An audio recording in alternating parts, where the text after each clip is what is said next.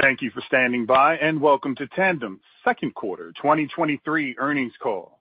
At this time, all participants are in a listen-only mode. After the speaker presentation, there will be a question-and-answer session. To ask a question during the session, you will need to press star one one on your telephone. To remove yourself from the queue, please press star one one again. I would now like to hand the call over to Executive Vice President and Chief Administrative Officer, Susan Morrison. Please go ahead. Thanks. Hello, everyone, and thank you for joining Tandem's 2023 second quarter earnings call. As a reminder, today's discussion will include forward-looking statements. These statements reflect management's expectations about future events, product development timelines, and financial performance and operating plans, and speak only as of today's date. There are risks and uncertainties that could cause actual results to differ materially from those anticipated or projected in our forward-looking statements. A list of factors that could cause actual results to be materially different from those expressed or implied by any of these forward-looking statements is highlighted in our press release issued earlier today and under the Risk Factors portion and elsewhere in our most recent annual report on Form 10-K, quarterly report on Form 10-Q, and in our other SEC filings. We assume no obligation to publicly update any forward-looking statements, whether as a result of new information, future events, or other factors. Today's discussion will also include references to a number of GAAP and non-GAAP financial measures. Non-GAAP financial measures are provided to give our investors information that we believe is indicative of our core operating performance and reflects our ongoing business operations. We believe these non-GAAP financial measures facilitate better comparisons of operating results across reporting periods. Any non-GAAP information presented should not be considered as a substitution, independently, or superior to results prepared in accordance with GAAP. Please refer to our earnings release, quarterly report on Form 10-Q, and the Investor Center portion of our website for a reconciliation of these measures to their most directly comparable GAAP financial measure. Today's call participants include John Sheridan, our President and CEO, and Leigh Vosseller, our Executive Vice President and Chief Financial Officer. Following their prepared remarks, we'll take questions. Thank you in advance for limiting yourself to one question before getting back into the queue. John, you're welcome to begin.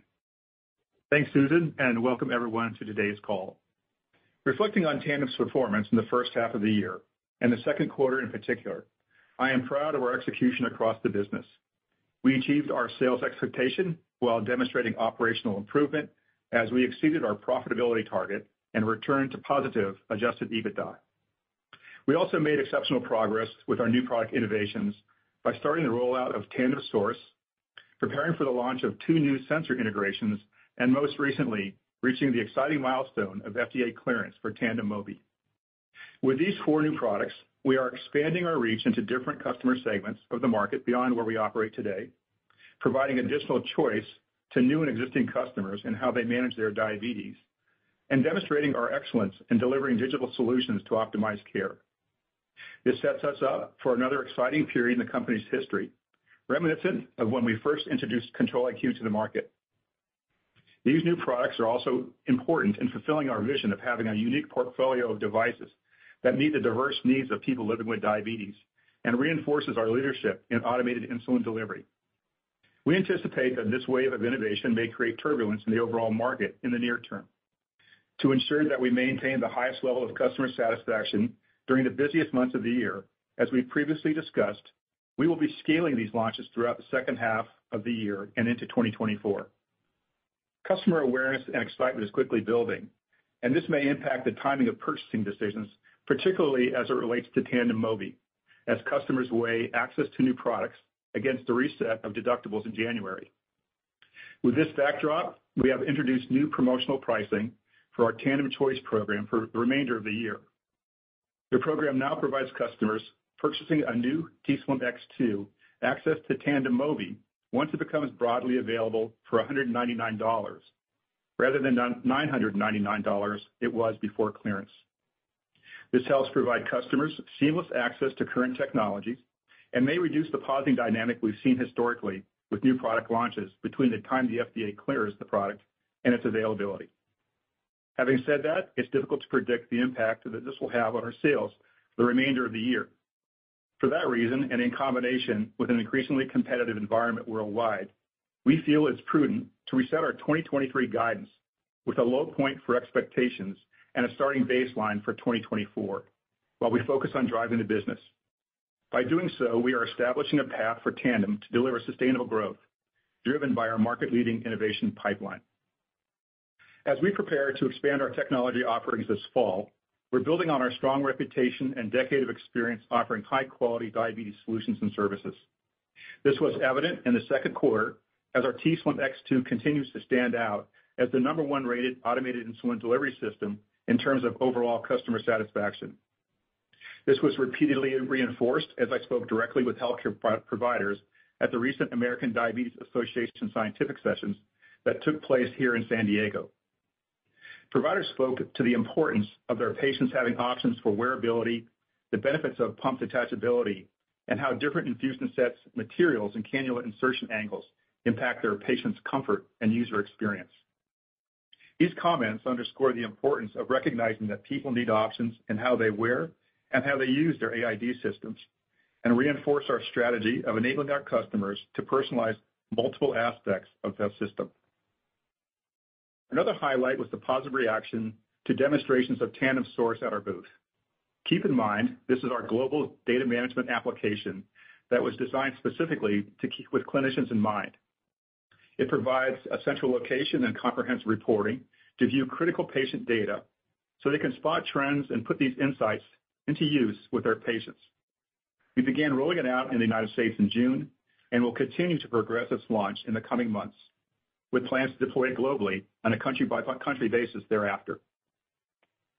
For HCPs, Tandem Source becomes even more meaningful with Tandem Mobi, which offers smartphone control and will be continuously connected to the cloud via mobile app.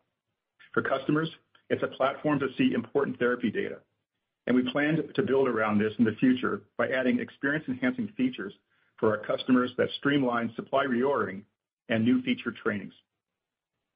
The ADA conference also reinforced that there's currently a high level of activity in diabetes devices, and that related pressure is likely to continue as new offerings launch both in the U.S. and internationally.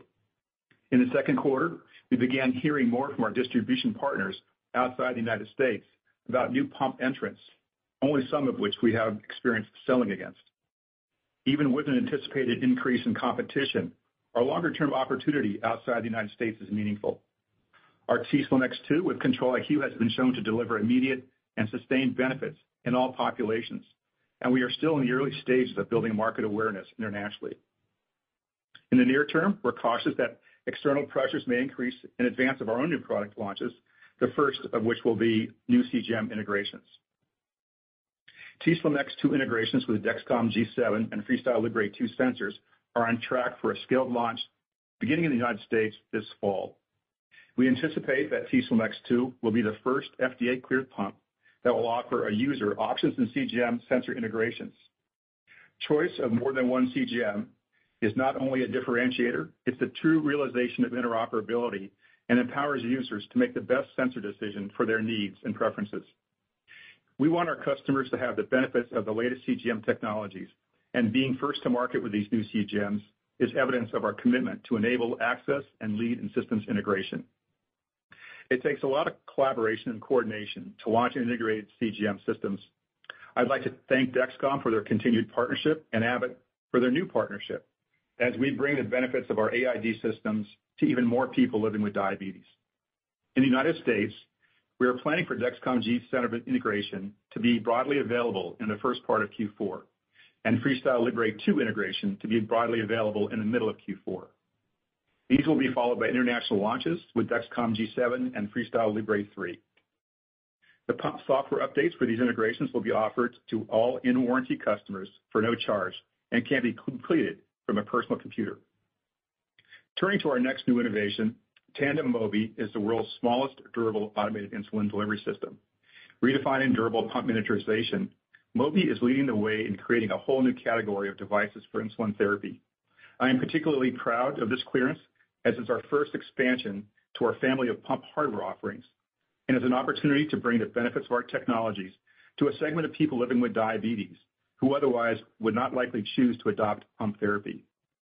Already, we're hearing from future customers who plan to choose Mobi for its discreet, small size, multiple wear options, iOS control, and our number one rated AID algorithm. In the second quarter, nearly two-thirds of our sales leadership reported that they are experiencing some level of new customer pausing in making their purchasing decisions to await the availability of Mobi, and reported that this dynamic was even greater with our own renewal customers. This enthusiasm has grown even more following FDA clearance, and thousands of people have signed up on our website and through our call center for more information on Mobi's availability. We plan to kick off our scaled launch of Mobi with a limited release in early Q4, followed by broad availability in early 2024. Launching a new pump platform and the associated physician and customer education that goes along with doing it right, takes significant time from our talented sales and clinical team. The fourth quarter is a period in which their time is already in high demand due to the seasonality of our U.S. business, as they work to help customers maximize their insurance benefits before the typical reset at the end of the year. This is why making Mobi available through a scaled launch is even more important during this period. Turning to our pipeline beyond these near-term offerings, we are continuing development work for our hardware portfolio, which includes the t:slim X3, an extended wear infusion set, a tubeless cartridge and infusion site feature for Mobi, and Sigi, our durable patch pump. We are also very active clinically. Enrollment for a study of people with type 2 diabetes using Control-IQ, which includes a randomized control arm, began in the second quarter. We are also preparing for a clinical study for SteadiSet, our extended wear infusion set, and the first in-human trial for Sigi to begin in the fourth quarter of this year. As you can see, we are executing well and are confident that we have the most exciting product portfolio in insulin therapy management. It's part of our commitment to relentless innovation, revolutionary customer experience, and operational excellence, which are mission-driven building blocks of our company. I'd like to thank our employees for their hard work in delivering on each of these in the second quarter. The team's fortitude and passion is how we are navigating 2023 and positioning Tandem for success. With that, I'd like to turn the call over to Leigh to provide more information on the quarter and our guidance expectations for the year. Here you go, Leigh. Thank you, John. As a reminder, unless otherwise noted, the financial metrics I'll be discussing today are on a non-GAAP basis. Reconciliations to GAAP can be found in today's earnings release, as well as on the investor center portion of our website. We exited the second quarter with a record installed base of nearly 440,000 people worldwide using our t:slim X2 insulin pump, representing 16% year-over-year growth. Our second quarter performance was in line with expectations, generating $198 million in worldwide sales with over 29,000 pump shipments.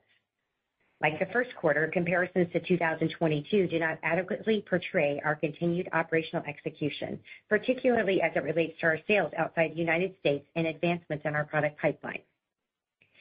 In the U.S., sales were $145 million in the second quarter, with pump shipments increasing sequentially by 12% to 19,000 when compared to the first quarter.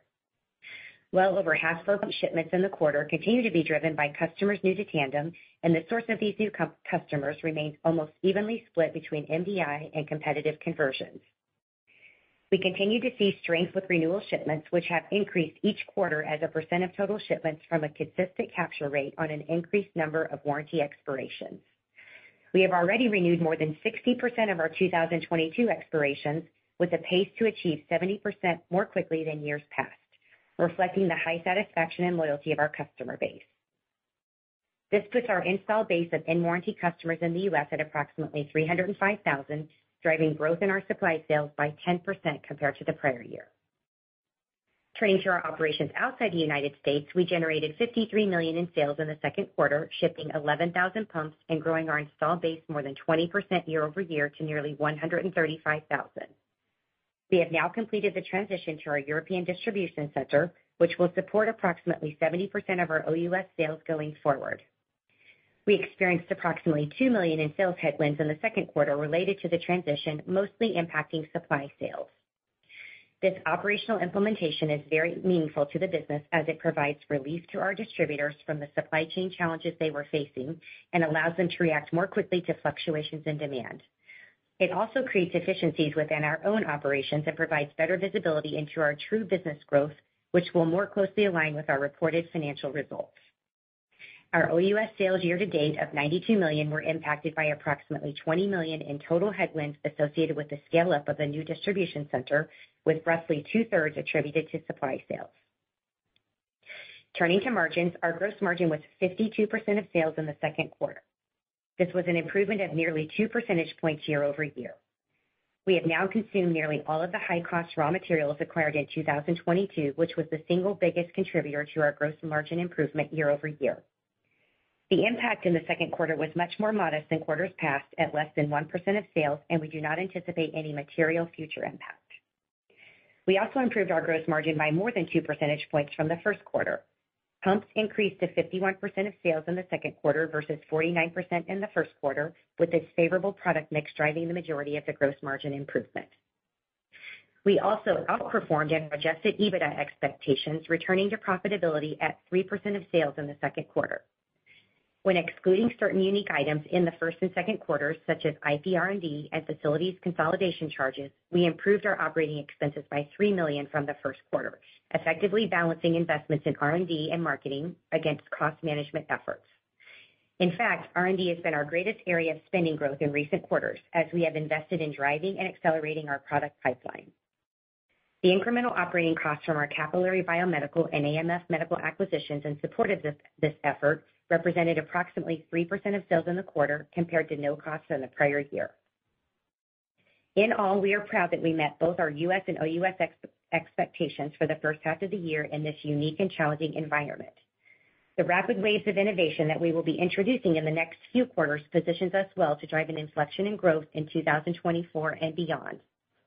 As John discussed, this comes with a greater level of unpredictability in the near term, as the timing of our new product launches may impact sales, as well as recognizing increased competitive noise worldwide.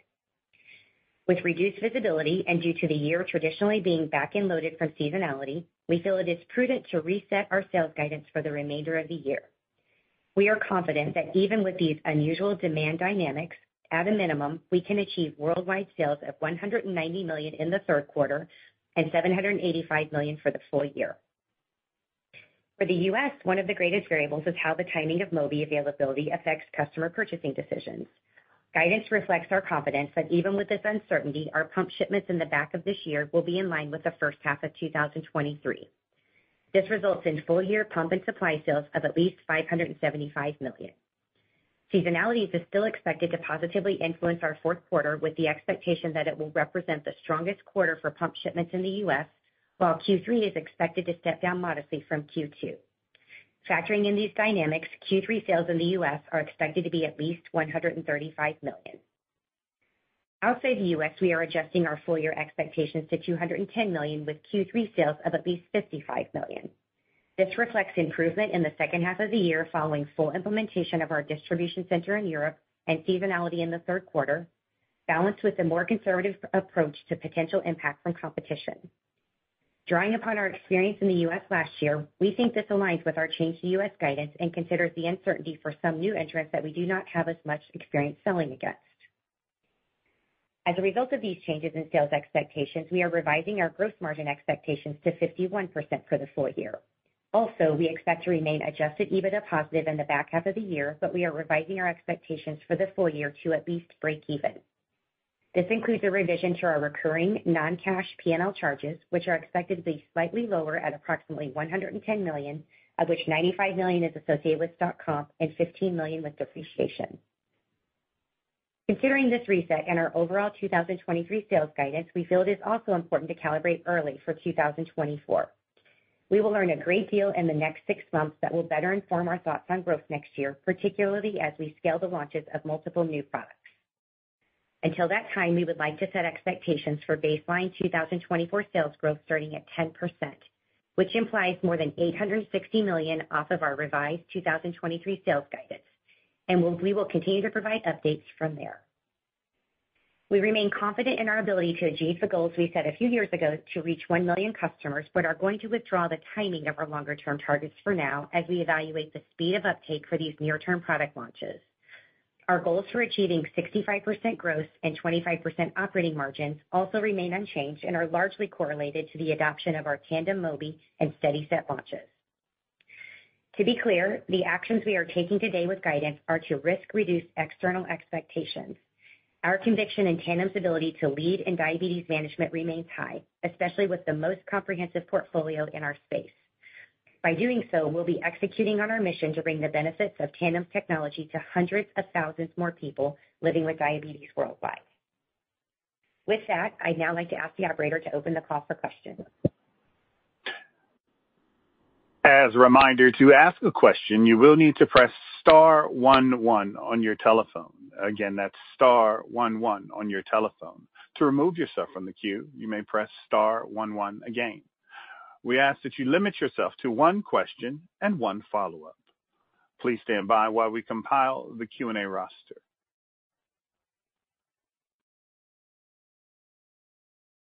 Our first question comes from the line of Steve Lichtman of Oppenheimer and Company.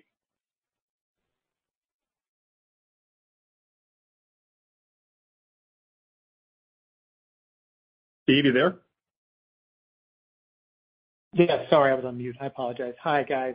No problem. Um, hey. Leigh, you mentioned uh, Q2 coming in line with expectations. And as we think about what's embedded in the back half, um, what is assumed in terms of the upgrade program and, you know, potential benefit from that?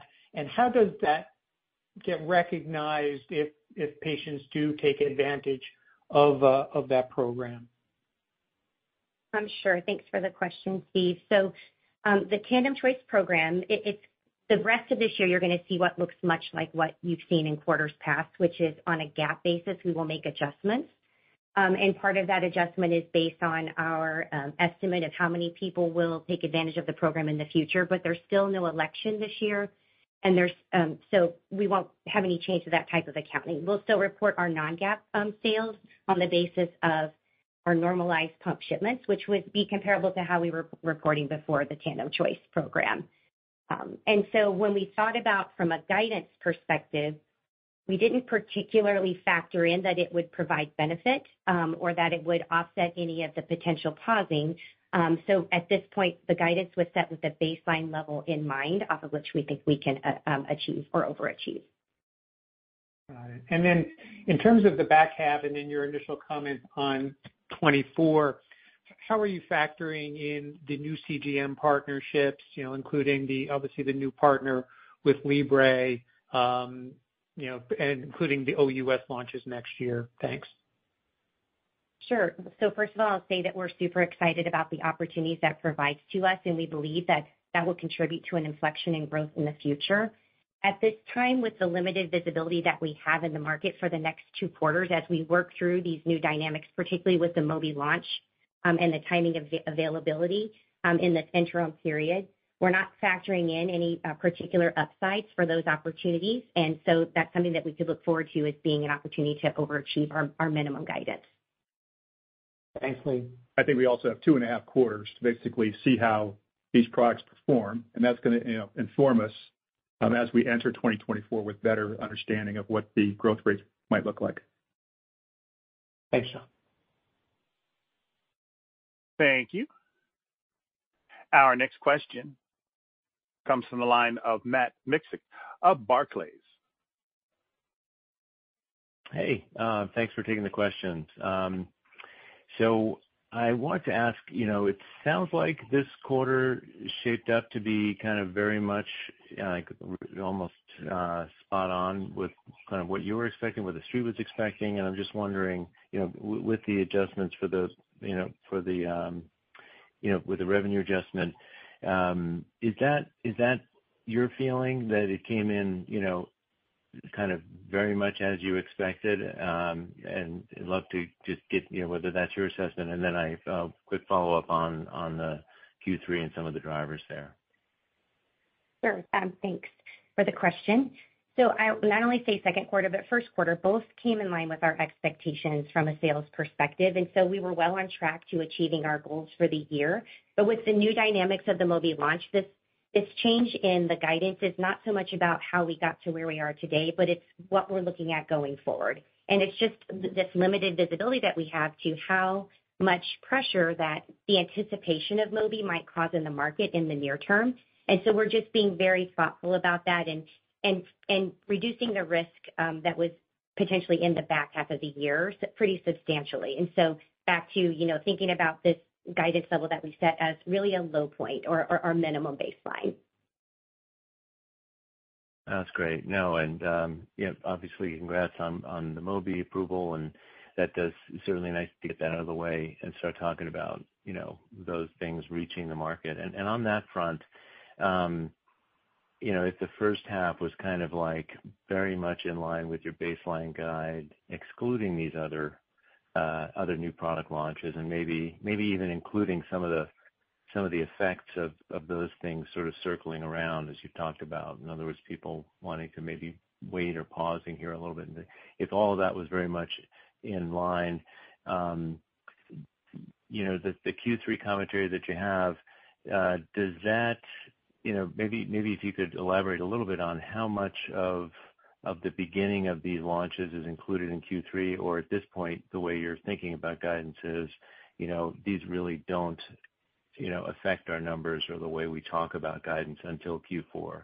Um, if that's if that's if that's a clear question, uh, it'd be super helpful color. Um, uh, yes, I think I understand the question. And so the way to think about the launches, the the scaled approach that we're using is a measured Um, launch across the months and the quarters. And so for third quarter in particular, well, as I already said, we're not factoring in upside from any of the new opportunities, but there there isn't going to be much happening in the third quarter than heavy marketing, and um, availability will be um, will have increased by the end of this year. And so as John said a few minutes ago, it gives us time to evaluate what's happening in the market, to better understand the reaction to the new products that are starting right now versus people who might still be waiting for Mobi. And then we can give more um, color or clarity in in a quarter or two on how those are trending. Great. Thanks so much. Sure thing, Matt. Thank you. Our next question comes from the line of Chris Pasquale of Nephron Research. Thanks. Uh, Leigh, I wanted to go back to the guidance adjustment and what you guys are factoring in today that you didn't have visibility on at the beginning of the year. Because if I go back and look, I mean, the timing of the Mobi approval seems pretty much in line with what you were assuming uh, back when you first guided for 2023. So why only now factor in this pause, and why the big shift in how you think the back half of the year is gonna play out? Chris, I'll just say that one of the things that uh, we've been pleasantly surprised by is just the excitement um, for Mobi, and it's relatively short period of time, but since the FDA approval, we've had a couple of conferences, and, you know, it's just significantly exceeded our expectations. And when you talk to the sales force, um, you know, two-thirds of them say that they've already experienced pausing in the second quarter.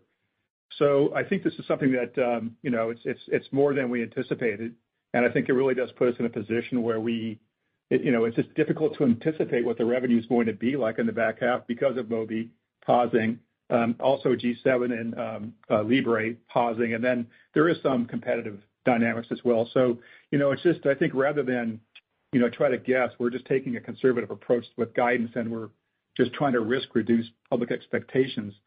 Um, we have a great deal of excitement and confidence in where we're at, and we think that these new products are certainly gonna drive, uh, you know, a fantastic uh, 2024 for us. And the good news is that we are, you know, we are the only unpredictability or uncertainty we had was really the FDA. With that clearance gone, you know, we have complete control, and, um, you know, we're really seeing great momentum building within the company, and these things are happening in a matter of weeks. Thanks for that, John. And then maybe I'll just piggyback on your comment about 2024. You know, 2023 features significant headwinds on a couple of different fronts, the international distribution change, now the anticipated pause in pump orders as people wait for Mobi to be available. So just from a math perspective, that would seem to make 2024 growth an above-trend year, given the baseline.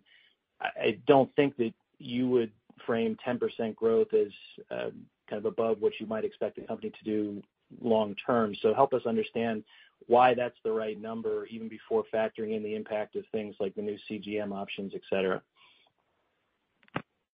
Sure. So clearly, we would not ordinarily be giving any indications on 2024 this early in the year, but we felt it was important, um, based on the changes that we're making to the 2023 guidance, to make sure that we're managing expectations appropriately. So I would say this is a first, um, we'll call them the first pass minimum baseline against, for the way to think about next year before any of these even become available or are additive to the opportunity. And so we still feel very convicted about the high growth we can achieve with these new products on the market, but we felt like we'd be better able to give that kind of visibility after we've seen the uptake of them in the next couple of quarters and the traction that we get. But with the change in 2023, it was very important to make sure we help people understand where to start with 2024 at this time. Okay, thanks. Thank you. Our next question comes from the line of Matthew O'Brien of Piper Sandler. Hey, this is Phil on for Matt. Thanks for taking our questions. Just for starters, on the competition commentary, I was curious if you could parse that out a little bit further between perhaps the patch pumps on the market and the tube pumps, and as it relates to the recent 780G launch, has anything changed in your view on the launch of that product? No, I don't think so. I think when you... You know, what we have talked about in the first half is that we've seen we've seen continued pressure, um, but things have stabilized. And I think that, uh, you know, that's predominantly the patch device. And so, um, you know, I think we've performed quite well in the first half in spite of that pressure. But there are new devices coming to market right now, Um, while we don't think that the impact of these will be nearly as meaningful as what happened last year, there always is some turbulence when new products come to market. And so I think we expect there's gonna be some modest turbulence, not nearly what it was like it was last year. Um, and we think we can manage through that. You know, I think the real thing that's gonna happen in the back half of this year is that Mobi is gonna cause pausing. Mobi is gonna be the real driver of the pausing, and I think that's really what this reset is about. Certainly, you know, the other two devices that are coming to market will have some impact, but it's really all about Mobi. That's helpful. Thank you. And to that end, when we think about that pausing and looking towards 2024, how are you thinking about the full market release of Mobi? How quickly will those, you know, patients waiting on the sidelines look to jump in? And I guess what I'm trying to get at is just overall cadence for that 2024 number you put out there. Yeah, I mean, as we said in the prepared remarks, what we plan to do is early in um, the fourth quarter, we'll move into an early access program. We'll have hundreds of people using it. And, you know, we we have a an approach internally where we have a scaled and measured launch. And so we're going to be cautious at first to make sure that the the system performs as we expect it. This is just something that I think that it's, uh, you know, it's the best thing to do for the company and our patients. Um, and I think that as we grow grow in confidence, we would expect to move forward with a more directed commercial launch in the early part of 2024. So, um, and this is just typically the way it goes. And so I think as 2024 uh, comes upon us, we'll start off and gradually increase the ramp. Uh, clearly, in the meantime, we're gonna be focusing a great deal on training the physicians and their staff, as well as advertising, marketing, and and just ramping up the, you know, sort of the messaging. But, uh, you know, I think it's gonna start aggressively in 2024. Thanks so much. Yep. Thank you. Our next question comes from the line of Matt Taylor of Jefferies. Hi, thank you for taking the question. Um, I was hoping that you could maybe put the pausing dynamic that you're expecting or forecasting here in context, excuse me, with other pauses that you've experienced or that competitors have experienced. Is it, you know, greater than, less than, if you can quantify it?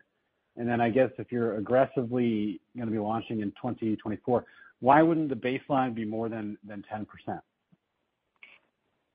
Um, sure. So I'll give you two examples, I would say, on the extreme ends of the spectrum in terms of pausing that we've seen before. Um, the first one was back in 2016 with the approval of the 670G, and it created a very significant market disruption for a number of quarters. Um, we also saw it again with Control-IQ in the fourth quarter of 2019, when we received approval. Um, and even with the marketing and understanding that it's a free software update, we still saw people wait. They waited until it was available on the pump. And so those were extreme examples of a severe level of pausing versus a modest level of pausing. And so Mobi, it's interesting, as John mentioned, um, the enthusiasm we've heard in just a few short weeks since approval, without even a heavy marketing campaign out there yet, was very high. And so we are trying to be considerate of what that might do in the next couple of quarters, and we hope that the Tandem Choice program gives people a pathway and helps people be able to move forward with purchases now, but we can't be certain at this time. And so what we're doing is we're taking an approach of, you know, reducing the risk as much as possible in the numbers, and I would say the same for 2024. So While we gather this information and understand better the uptake, the interest, and the timing, we don't want, um, we don't want anyone to get ahead of us. And so we thought it was prudent to reset it at a minimum level that you could think of as a baseline, and then you could see the opportunities from the new products as upsides from there. Matt, I would just add that, you know, the second half of the year is where we get the majority of our revenue, particularly in the fourth quarter. And you know, the dynamic of just having a new device in the market and, you know, the sales force just outselling to deal with the um, deductible reset, it just it just creates a uh, a variable, I think, that we really haven't seen before. And uh, and something that does just, in addition to having the new product, it's also the timing of it creates uh, uncertainty as well. Okay. All right. Thanks, John. Thanks, Leigh. Thank you. Our next question comes from the line of Philippe Lamar of Citi. Please go ahead, Philippe. Hi. Actually, I think it's Joanne um, from Citibank. Uh, the question that I have is multifold. Number one, um, what do you think the adjusted EBITDA will be in 2024? So we're not giving that level of guidance at this time, but I will say that we expect improvement over 2023, um, as we continue to move towards um, through our profitability initiatives. And so I think we actually demonstrated um, very nicely from the first quarter to the second quarter, our cost management efforts, and we'll continue to implement more efficiencies that will drive that additional opportunity as we go forward. Much of that comes from our customer service functions and how we continue to streamline, automate, and improve the way we interact with customers while still keeping their satisfaction levels in mind. And so, um, stay tuned on what that will look like exactly in 2024, but you can expect improvement over this year. Okay. Is there a chance... I have two questions, so bear with me, please. Is there a chance that um, you're gonna be selling Mobi into the pharmacy channel? And I'll toss my second question in, um, or maybe my third, which is: when you put together the numbers, originally, they were, quote, "conservative," and there wasn't supposed to be any upside from Mobi. So now, halfway through the year, those conservative numbers aren't conservative, and you're getting downside from Mobi. So help me reconcile this, please. Sure. I'll start first with the pharmacy question. Um, We are certainly um, using Mobi as an opportunity to introduce ourselves to the pharmacy channel. So while I believe we'll get some level of uptake there, it probably won't be material, and it won't be for quite some time as we build that capability. We're still very focused. In fact, our number one priority today is to make sure that Mobi is on all of our DME contracts, so we can move forward with the commercial launch um, unimpeded by that. Um, and we're very comfortable with the timing and that we'll be able to accomplish that. And so when we think about the original numbers, so the biggest change where we are today is really the solidifying the timing of everything. And so while we had um, expectations for a timing for clearance, preparing, you know, which we expected potentially in the first half with the back half launch, um, it's the good and the bad. The timing of when Mobi was approved um, made it very challenging for the back half of the year. And you have to think about the fact that Q4 being such a heavy seasonal period with so many other activities going on top of our CGM launches at the same time, it's important for us to stage these launches appropriately. And as John explained on Mobi, it's even more important because this is a whole new form factor that we want to make sure that we have well tested and market ready when we get uh, go to full commercial availability. And so what we didn't know at the beginning of the year was the level of excitement that would come with the Mobi approval, the exact timing of it, and how this would scale out amongst our other product launches. And so it creates a period of limited visibility. Um, we have taken a approach of reducing the risk as much as possible in the numbers. We've heard loud and clear up to now that people struggle to believe our numbers in the back half anyway, and we thought it was prudent to just do a complete reset, take that risk off the table, and factor in the level of impact Mobi could have. Not to say that it will have, but there is the potential that it could cause significant disruption in the next two quarters. We want to see how that plays out before and make sure um, you and we, no one gets ahead of us at this point, and that's the basis for where we are today. Okay. Thank you. Thanks, Joanne. Thank you. Our next question comes from the line of Travis Steed of Bank of America Securities. Hi, this is Stephanie Piazzola for Travis. Um, I was hoping you could elaborate a little bit more on the EBITDA guide for this year. Um, just wondering kind of what dynamics factor into the break even for the full year, um, with revenue, the revenue reset down, in the second half. Sure. The only reason for the change in the EBITDA guide at this point was tied strictly to the change in the sales expectations.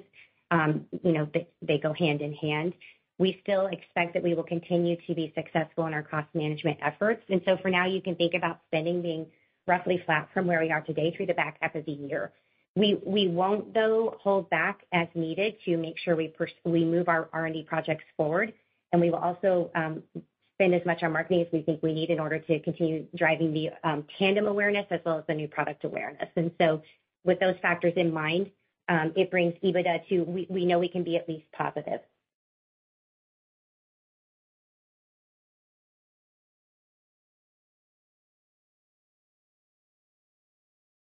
Thank you. Our next question comes from the line of Alex Nowak of Craig-Hallum. Your line is open, Alex.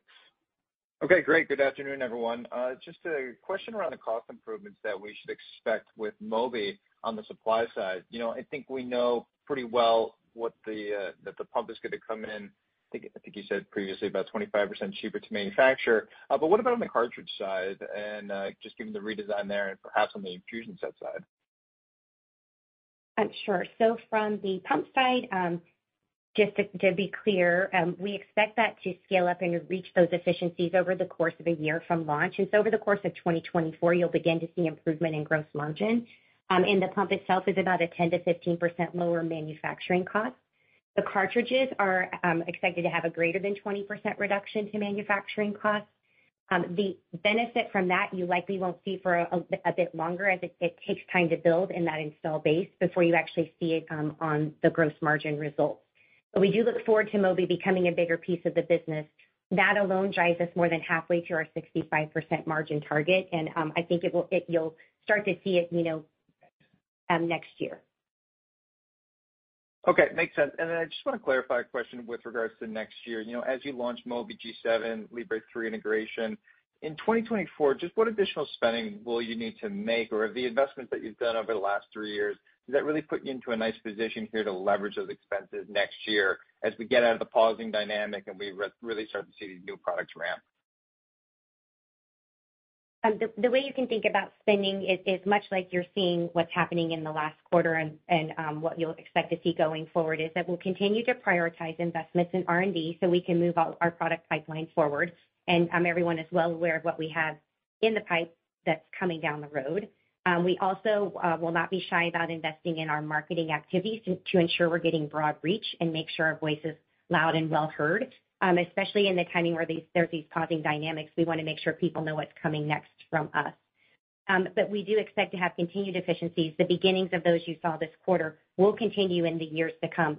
Tandem Source, which we haven't spoken much about today, but is one of our core products in launch right now, is um, a great facilitator. It's the new platform and infrastructure that allows us to create even greater efficiencies with our customer service functions. That's something that you'll continue to see year-over-year, is improvement um, or reduction in that cost to serve. Understood. Appreciate the update. Thank you. Take care, Alex. Thank you. Our next question comes from the line of Jayson Bedford of Raymond James. Uh, good afternoon. Um, just questions on renewals, and I may have missed it, but I think last quarter you talked about the sequential move in U.S. renewals was similar to the sequential move in U.S. shipments. And so I guess if I look at 2Q, you grew U.S. Uh, pumps here, 12% sequentially. Is that a fair way to think about the sequential move in renewals in 2Q? And then just as a related question, in terms of the U.S. revision here, is there any way to parse out what was what's due to fewer new users versus a slowdown in renewals? Um, sure. I'll start with obviously the um, first question. Um, from a renewals perspective in the second quarter, I'm, you know, obviously very proud to say that we continue to get great traction there. And so from Q1 to Q2, just to be clear, we saw an increase both in new and renewal pumpers. The increase in renewals growing at a bit faster clip than the new pumpers, and we're capturing people at the same rates that we saw last year. So even before um, some of the challenges we saw in the back half of 2022, we were improving our renewal rates and continued that up up until now. And in fact, what we're seeing are we're capturing people, um, I would say, faster, so people are moving through the renewal cycle earlier than we have seen in years past. Um, and that's great because not only for the rest of this year, we have a number of increased opportunities from renewals. As you think about 2024, it grows again from the 50,000 people in the U.S. we sold pumps to four years ago to more than 70,000 next year. So it's great to see this traction. Um, the way we thought about the guide for the back half of the year, it's a little bit different, um, because with Mobi, um, you've heard me say this over and over, and considering how what impact it might have, we looked at the different drivers of our business. So competitive conversions, we looked at MDI conversions, and we looked at renewals, and we considered the impact that Mobi may have on those three different populations. And we don't necessarily think it's the same across the board, but we did take uh, what I would say is a healthy reduction across all three to factor in that, um, regardless of where people are coming from, they may just wait for Mobi to be available to them um, in general availability early next year. And so that's something that we took into consideration um, when we put together the guide. Thank you. Thank you. Please stand by for our next question, which comes from the line of Danielle Antalffy of UBS. Your question, please, Danielle. Thank you. Good afternoon, everyone. Thanks so much for taking the question. Um, I wanted to ask about what you're seeing in the market, like from a market growth perspective in the U.S. and internationally, and if any of this has to do with any change in underlying insulin pump adoption from your perspective, or do you still think that is a, you know, call it double-digit growth market here in the U.S.? Thanks so much. Sure. So, um, we have um, limited visibility right now to the entire market, considering we only have one quarter with everyone having released their numbers, and we we have more to come for this quarter. Um, we did come in within our expectations for Q2, so I think that suggests it's right in line with what we anticipated. What that means for overall market growth, it's hard to say um, at this very point. Um and with respect, and I'm speaking to the U.S. Um, more so there right now. In OUS, too, the market's still big and growing. We still see high demand for our products, so we haven't seen any changes in the dynamics there. But we have taken some conservatism as we think about the back half of the year. Just as John said earlier, you know, just the space, how many people are in it, new entrants, and just being particularly cautious, you know, based on our learnings here in the U.S. Thank you. Thank you. Our next question comes from the line of Joshua Jennings of TD Cowen. Hi, this is Brian here for Josh. Thanks for taking my questions. Um, first, just a clarification, can you address the inclusion or exclusion of U.S. Mobi in the 10% growth outlook you provided for 2024? I'm assuming it's included in that number, but just given the 2023 guidance initially, I wanted to confirm that. And if I can, will there be any other new product launches in 2024 apart from U.S. Mobi?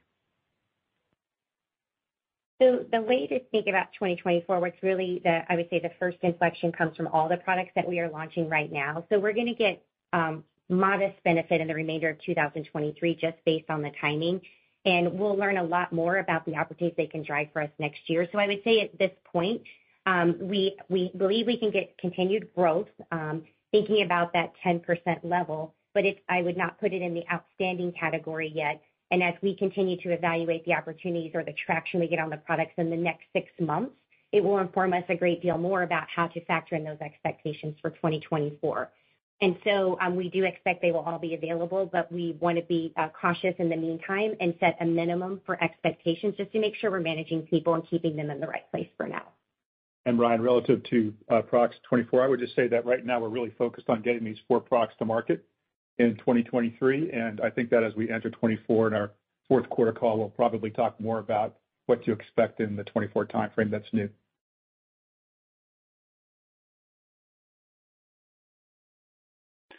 Thank you. Our next question comes from the line of Matthew Blackman of Stifel. Your question, please, Matthew. Hi, this is Colin on for Matt. Um, In light of the rumblings you've heard from your OUS distributors, and I appreciate you've likely been asked about competition um, in the various large markets, including the U.K. But taking a step back, can you give us a sense of the size uh, and the growth of the U.K. pump market and where you think pump penetration at in the U.K. and these other large markets like France and Germany? Um, you've said 10%-20% for EU broadly, but I assume that the U.K. Uh, may be closer to the U.S. in terms of penetration. Any color there would be really helpful. Um, sure. So um, I'm not gonna be able to provide a lot of color. We haven't given that level of detail and do not expect to be talking about any single markets in terms of our OUS opportunity other than it's still a large market. In fact, the Type 1 population where we operate is twice the size of the U.S. market. Um, vastly under-penetrated. We have talked uh, broadly about an average or a range of 10%-20%. There are a few markets that are more similar to the U.S. in terms of penetration, but um, many or most, I would say, fall in the category of a lot of room to run until they get anywhere near where the U.S. is today. And so we still think that's, you know, that that is one of our greatest growth opportunities as we look forward. A significant growth opportunity, which we intend to take advantage of. I mean, these products that we're bringing to the United States now certainly will be available in the OUS countries in the not too distant future. Okay, great. And I also wanted to ask one about the state of the U.S. commercial selling team in light of the current competitive environment, multiple new product launches. Uh, how are things progressing in the U.S. and what's your outlook for uh, either rep count or kind of the sales team going forward uh, in light of the multiple new product launches you've got late in the year and into 2024? Thank you. Well, I'd say they're incredibly excited. They're motivated. They are really looking forward to getting their hands on these products and just getting out and talking to the physicians and their staff about it. So I'd say that's a very motivated team right now. Um, I think that as far as headcount goes, we always evaluate that near the end of the year. We haven't made anything specific made specific comments about at this point in time. But, you know, we'll look to the end of the year and see how we're doing. Um, and I think that, again, I think that's, it's a very positive environment. We we haven't seen uh, any attrition, and the the team, as I said, is very motivated, and we're excited to get the products to market. Thank you. Thank you. As there appear to be no further questions in queue, that does conclude Tandem's 2023 second quarter earnings call. Thank you for participating. You may now disconnect.